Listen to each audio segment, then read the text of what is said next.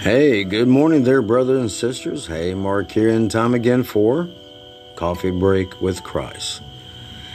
You cannot buy God.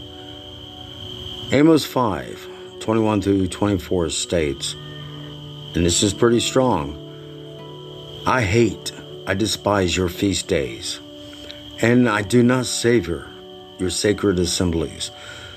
Though you offer me burnt offerings and your grain offerings, I will not accept them, nor will I regard your fattened peace of offerings. Take away from me the noise of your songs, and I will hear the melody of your string instruments. Or I will not, my apologies, I will not hear the melody of your string instruments. But let justice run down like water, and righteousness like a mighty stream. Wow. Did you actually hear that verse?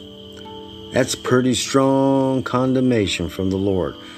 Obviously, this was a time when the children of Israel were engaging in all kinds of evil things.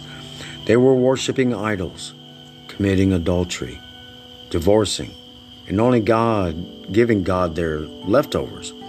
They had basically turned their hearts against God and their will, or His will, for their lives.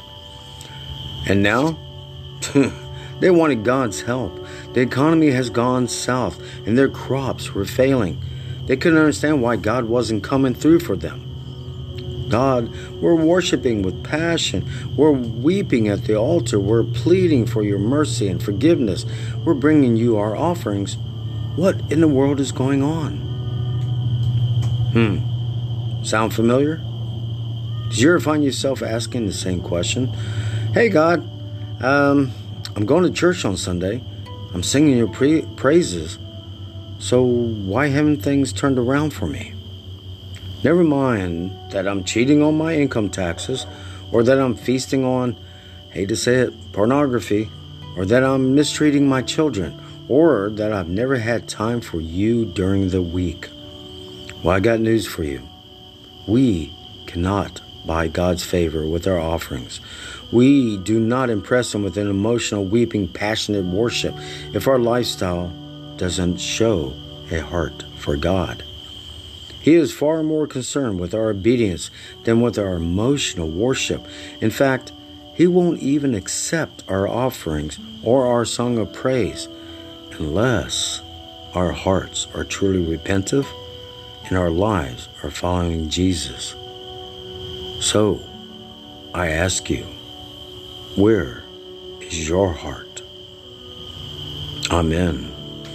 All right, brothers and sisters, here's hoping that all will have a most awesome, blessed, and faithful day.